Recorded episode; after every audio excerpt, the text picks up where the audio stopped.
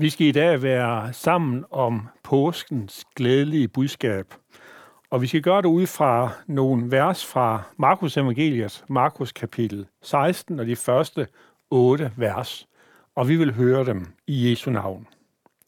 Da sabbaten var forbi, købte Maria Magdalene og Maria Jakobs mor og Salome vellugtende salver for at gå ud og salve ham. Meget tidligere om morgenen den første dag i ugen kommer de til graven, da solen var stort op. Og de sagde til hinanden, hvem skal vi få til at vælte stenen fra indgangen til graven? Men da de så derhen, opdagede de, at stenen var væltet fra. For den var meget stor. Og da de kom ind i graven, så de en ung mand i hvide klæder sidde i den højre side, og de blev forfærdede. Men han sagde til dem, Vær ikke forfærdede. I søger efter Jesus fra Nazareth, den korsfæstede. Han er opstået. Han er ikke her. Se, der er stedet, hvor de lærer ham. Men gå hen og sig til hans disciple og til Peter, at han går i forvejen for jer til Galilea. Der skal I se ham, som han har sagt jer det. Og de gik ud og flygtede fra graven, for de var rystede og ude af sig selv. Og de sagde ikke noget til nogen, for de var bange. Lad os bede. Kære Herre Jesus, tak at dette her blev virkelighed, at du opstod fra graven. Opstod, fordi du var stærkere end døden. Opstod for at give os en plads i himlen, så vi kan være sammen med dig i evighed. Amen. Evangelisten Markus, han fortæller her i det her kapitel om tre kvinder, som kom ud til graven. Og han fortæller også om, at det var en ung mand i hvide klæder, som sidder inde i graven. Og hvis man skulle sætte en overskrift over den her prædiken, så kunne det være noget i retning med, hvorfor er du bange? Han er jo opstanden. Og det bliver også det, vi skal prøve at have som centrum for vores tanker her under denne her prædiken. Vi følger de her tre kvinder, som er på vej ud til graven påskemorgen.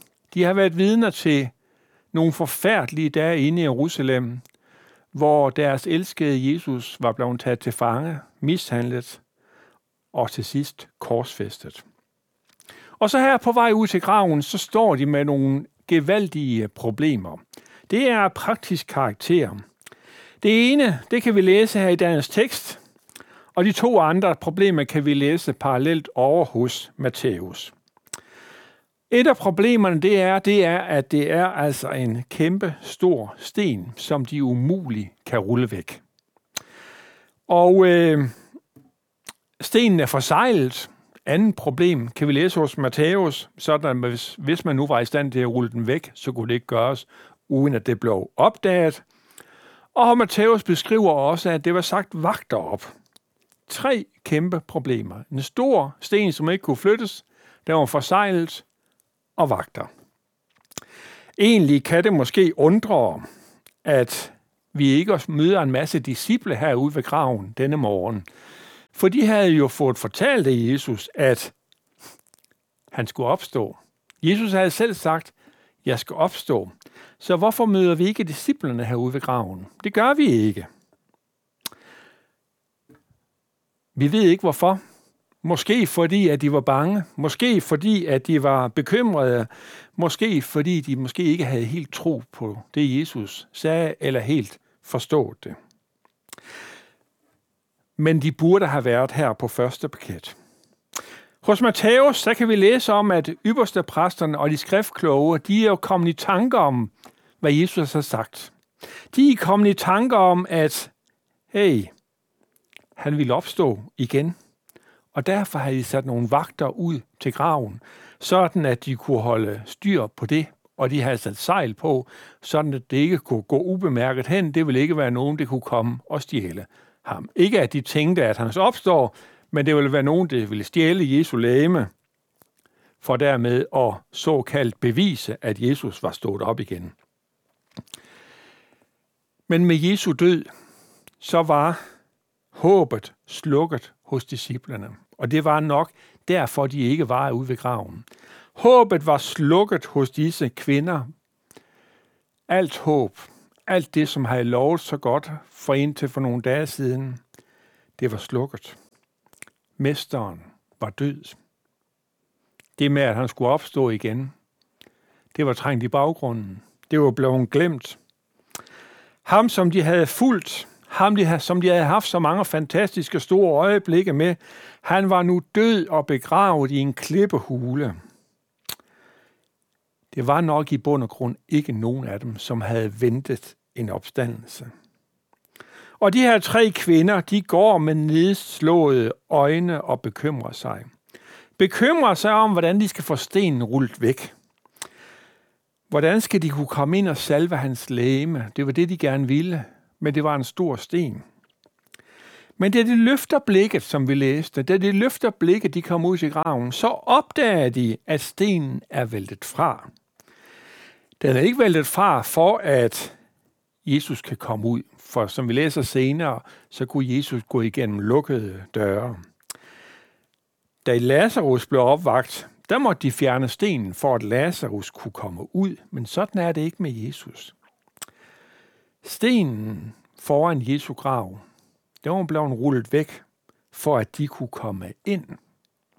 Jesus kunne sagtens komme ud uden. Han kunne gå gennem lukkede døre.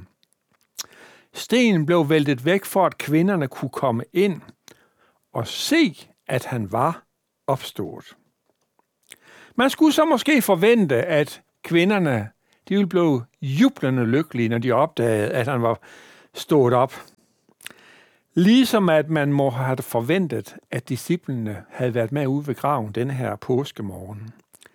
Men vi finder ingen disciple. Vi finder ingen jubel hos de her kvinder.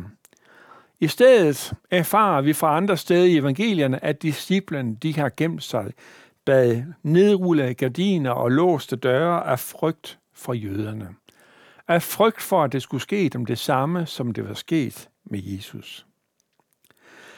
Og i stedet for glæde, som vi måske kunne forvente hos kvinderne, så læste vi, at de blev forfærdede. Og vi hører faktisk også, at de flygter fra graven. De var rystede. De var bange. De var ude af sig selv.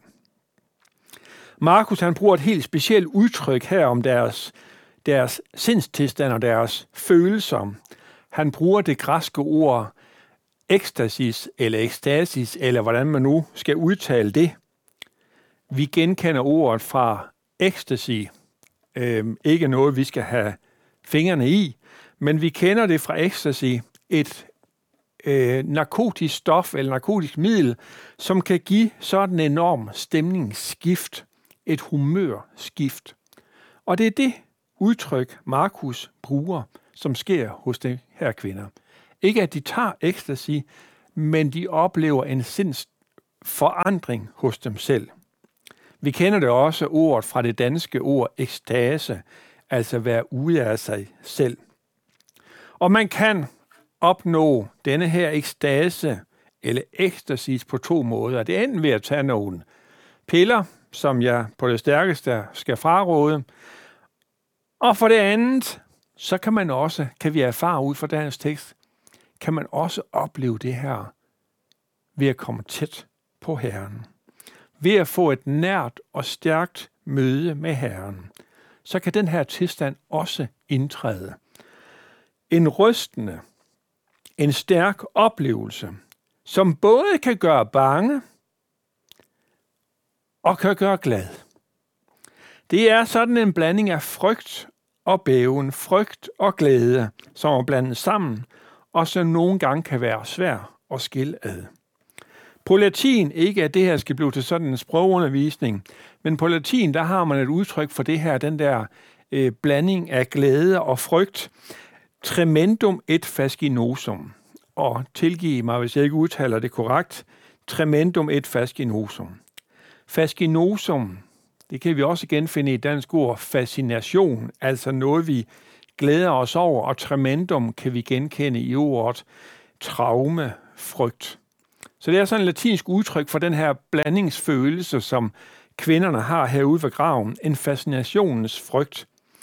Og det var det, de oplevede her påskemorgen ude ved graven.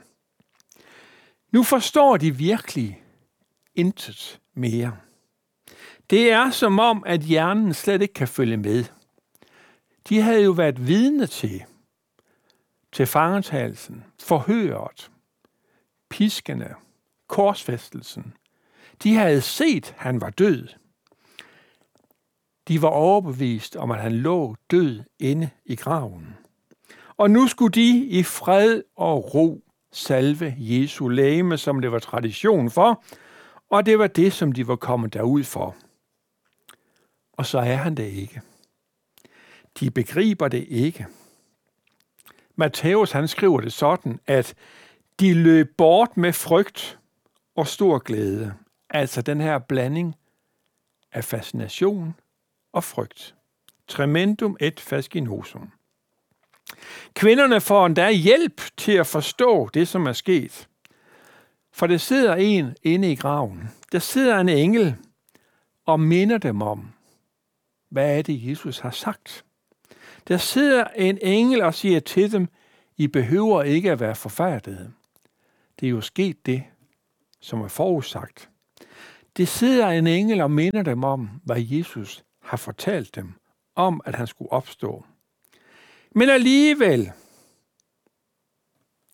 reagerer kvinderne anderledes. Vi ser ikke, at de fyldes med taknemmelighed og glæde over, at han er opstået. De fyldes ikke med glæde og begejstring og taknemmelighed over, at han er besejret dødens tyranni, besejret den onde, djævlen. I stedet, der ser vi tre kvinder, som har travlt med at komme væk, rystede og ude af sig selv. Men hvad vinder hos dem? Den her blanding af frygt og glæde. De har begge følelser. Hvad vinder hos dem? Frygten over, hvad der nu skal ske, når Jesus er væk, eller glæden over, at han er opstået. Og nu er vi ved at bevæge os ind i ind til kernen af dagens tekst. Den her spænding mellem frygt og glæde, som kvinderne oplevede ude ved graven. Hos dem, der vandt glæden. Hos dem, der vandt glæden. Glæden over, han var opstået. Og den der samme spænding, frygt og glæde, den kan vi befinde os i, når vi står påskedag foran den tomme grav. Tror måske ikke altid, at det er frygt og glæde, men måske snarere bekymring og glæde, som kan fylde os. Eller ligegyldighed og glæde, som vi står og vakler imellem. Vi kan så nemt blive fyldt med alt muligt andet, som kan optage vores tanker. Bekymring om, hvordan jeg nu skal få råd til en ny bil, som jeg gerne vil have. Bekymring om, hvordan helbredet skal klare sig. Hvordan børnene skal klare sig. Bekymringer om, kan jeg beholde jobbet? Bekymringer for vejret. Bekymringer for alt muligt. Eller, jeg kan også stå der foran graven påske morgen og være ligegyldig, være ligeglad. Ligegyldighed er egentlig lidt sværere at mærke, for den optager ikke på samme måde tankerne, som bekymringer kan gøre. Påskens budskab skal gerne, ligesom den gjorde ved kvinderne, sætte noget i gang hos os. Den skal gerne sætte noget i gang hos os. Jeg skal ikke gerne være sådan en, der bare trækker på skuldrene og tænker, det er da lige meget. Og når jeg så er færdig med at være til gudstjeneste her, at jeg så bare går videre, og at det ikke har sat sine spor, at jeg har været ude og se den tomme grav. At jeg bare tænker, det er da fedt, at det er nogle fridage tilbage i påskeferien. Det skal ikke være sådan, at jeg tænker, det er da dejligt, at jeg har fået bestemt sommerferie. Det skal ikke være sådan, at jeg bare tænker på, hvor er det dejligt, at jeg er begyndt at komme lidt ud i haven igen. Det skal ikke være sådan, at jeg bare glæder mig over, at jeg nåede der også forbi bageren på vejen hjem, så jeg har en kage til kaffen. Det skal ikke være det, påskens budskab kommer til at handle om for os. Det skal indeholde Jesu forsonende korsdød og opstandelsen påske morgen. Det er det, det skal fylde. Det er det, det skal fylde, og det skal jeg lade mig begejstre af. Det er det, jeg skal lade mig glædes over. Og måske også fyldes med lidt frygt. Ærefrygt over for den himmelske far. Det må gerne begejstre mig, fordi Jesus virkelig gjorde det her for mig. Det må gerne begejstre mig, at Jesus virkelig gennemlevede de her forfærdelige døgn i Jerusalem for knap 2000 år siden. Det må gerne fylde mig med taknemmelighed. Det må gerne fylde mig med glæde. Det må også gerne fylde mig lidt med frygt. Frygt for, om jeg nu er med i flokken. Om jeg nu er med på himmelvejen. Det må også gerne være en blanding af glæde og frygt. Forestil jer en fodboldspiller eller en håndboldspiller, som er kommet med på holdet for første gang og er inde på banen, og hele kampen, der står eller går meget stille, den her spiller rundt helt ude ved kanten af banen. Med hænderne i lommen, har selvfølgelig taget lidt ekstra tøj på, for det kan blive koldt, når man ikke bevæger sig. Det eneste tidspunkt, man kan se, at han skynder sig på, det er, hvis bolden er på vej hen til ham, og så skynder han sig med at løbe væk, for han skal ikke være i nærheden af bolden. Og efter kampen, der kommer træneren kort hen til ham og meddeler ham, du er sat af holdet. Du skal ikke være med mere. Og han begynder at argumentere. Han forstår det simpelthen ikke. Og han begynder at forklare træneren, jamen jeg har da ikke fået nogen advarsler, som nogle af de andre har fået. Jeg har da ikke skudt ved siden af mål, som nogle af de andre har gjort. Jeg har ikke brændt en eneste chance. Jeg har ikke lavet nogen fejlafleveringer. Jeg har nærmest præsteret det perfekte spil. Jeg kommer også fra banen uden den mindste skade. Og jeg holdt også hele kampen uden at gå kold og skulle skiftes ud. Jeg var der en drømmespiller. Er det ikke det, du ønsker? Jeg tror ikke engang, træneren gad at diskutere med ham. Han bad ham bare om at pakke sine ting, og tak for denne gang. For magen til ligegyldighed skulle man da lede længe efter. Sådan en spiller har ikke en chance på et fodbold eller et håndboldhold eller et hvilket som helst anden sportsgren. En ligegyldig kristen, en lunken kristen, har heller ikke mange chancer for at komme med på himmelholdet. Det har en kold kristen heller ikke, men en kold kristen tror i det mindste ikke, at alt er i orden. Vi kender formentlig det mest populære vers i hele Bibelen. Det bliver også kaldt for den lille Bibel fra Johannes 3:16. For således elskede Gud verden, at han gav sin enborne søn for at den hver, som tror på ham, ikke skal fortabes, men have evigt liv. Kender vi også det samme vers fra Johannes åbenbaring. Johannes åbenbaring kapitel 3, vers 16. Det er der, hvor Johannes han skriver til en af menighederne i Lilleasien. Han skriver til menigheden i Laodikea. Laodikea, det var en meget, meget på det her tidspunkt, en meget velstående by. Det var ikke nogen by i hele området, som var så velstående på materielle ting som Laodikea. De havde alt, hvad man havde brug for af materielle ting. Men åndeligt set, så var det en by, som var ufattelig fattig. Og derfor måtte Johannes også aflevere et budskab til dem. Han fik et budskab fra Gud, som han skulle give dem. Og blandt andet skriver han det her i Johannes åbenbaring kapitel 3, vers 16. Men nu, da du er lunken og hverken varm eller kold, vil jeg udspy dig af min mund. Du er lunken, du er yngværdig, du er elendig, du er fattig. Sådan skriver Johannes til dem. Jeg vil udspy dig af min mund. Gud har ikke gjort det, men det er tæt på. Men han rækker dem også evangeliet i de efterfølgende vers. Han rækker dem evangeliet og siger, det er ikke for sent. Han siger, så råder jeg dig til hos mig at købe guld og hvide klæder at iføre dig. Gud vil gerne hjælpe dem af med deres lunkenhed og deres ligegyldighed. For der, hvor det er lunkenhed og ligegyldighed, så kan man nemt falde i den der tro, at alt er der i orden, og at man ikke har behov for at besøge korset, man har ikke behov for at gøre holdt ude ved den tomme grav. Man har slet ikke behov for at komme derud. Man trækker på skuldrene og siger, okay, det er da fint nok.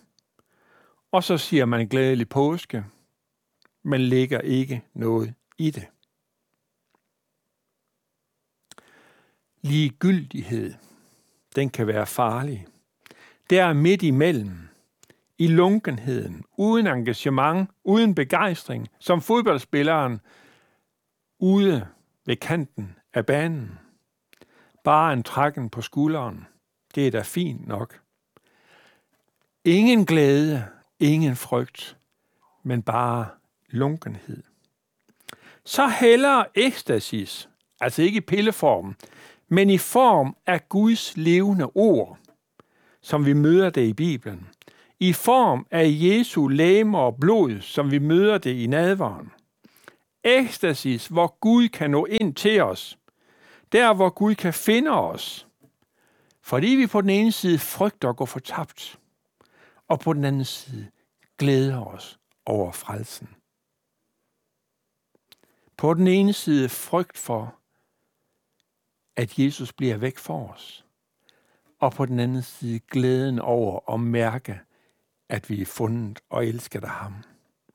Denne frygt, den kan blive afløst med glæde, når vi bliver fundet. Den frygt, den bliver afløst af glæde, når vi ser, at han ikke er væk, men er opstået. Glæde over at blive samlet op, glæde over at blive tilgivet, glæde over at blive løftet op på Jesus skuldre og båret hjem til himlen. Vi behøver ikke længere at være bange, for Jesus er opstået.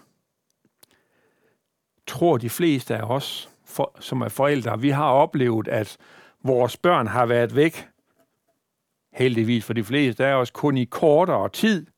Det kan være i Legoland eller i sommerland. Og som forældre, så ved vi godt, at vi nok skal finde dem igen. Det er vi ikke i tvivl om. Men set med barnets øjne, med barnets perspektiv, og det står der og græder og kan ikke se mor og far, så er mor og far væk. De er helt væk. Sådan er det set med barneøjne. Men når vi så finder dem, når de bliver fundet igen, efter kort tids søgen, så får tårerne som regel frit løb hos barnet. Det kender vi. En lettelse, en glæde, som ikke kan beskrives. Det er overvældende for dem, så tårerne de står ud af øjnene på dem. Og hos Matthæus, der kan vi også læse om, at da Jesus kommer kvinderne i møde og hilser dem med et godmorgen, der bliver deres frygt aflyst af glæde. Og de omfavner ham og tilbeder ham. Jesus havde været væk et øjeblik for dem, men nu fandt de ham, eller han fandt dem. Jesus kommer os i møde. Det gør han også i denne påske. For godt 30 år siden, der blev der skrevet historie her i verden. I 89, da Berlinmuren faldt, der kunne østtyskerne igen gå frit ind over grænsen til Vesttyskland. Østtyskerne fik deres frihed. En frihed, som de ikke havde haft siden 2. verdenskrig. Jesus skrev verdenshistorie i påsken. Jesus skrev med sit eget blod verdenshistorie, som gør, at vi kan gå ind i himlen. Han skrev ikke bare én frelseshistorie, nej, han skrev frelseshistorien. Den eneste frelsesmulighed, som findes. Han skrev den med blodet ude på Golgata. Der tog han dine og mine sønder med op på korset. Og så kan vi stå ude ved den tomme grav. Glæde os over, at han gjorde det. Glæde os over, at han opstod. Han er ikke væk. Han er ikke borte. Han er her virkelig. Og så kan vi gå ham i møde. Vi kan gå ham i møde, og han finder os. Han er her, ikke som en død konge, men som en opstanden og levende frelser. Glæd dig. Den er god nok. Han er virkelig opstanden. Han er opstanden for at møde dig. Glædelig påske. Lad os bede. Tak, Jesus, for påskens ikke bare budskab, men påskens indhold. Den nye påske, hvor du offrede alt for vores skyld. Må vi i denne påske også finde ro og stilhed til at møde dig. Ikke med ligegyldighed, men med en blanding af frygt og glæde. Glæde over, at det er virkelig sandt. At du kom til jorden for at frelse hvert eneste menneske. Også mig. Amen.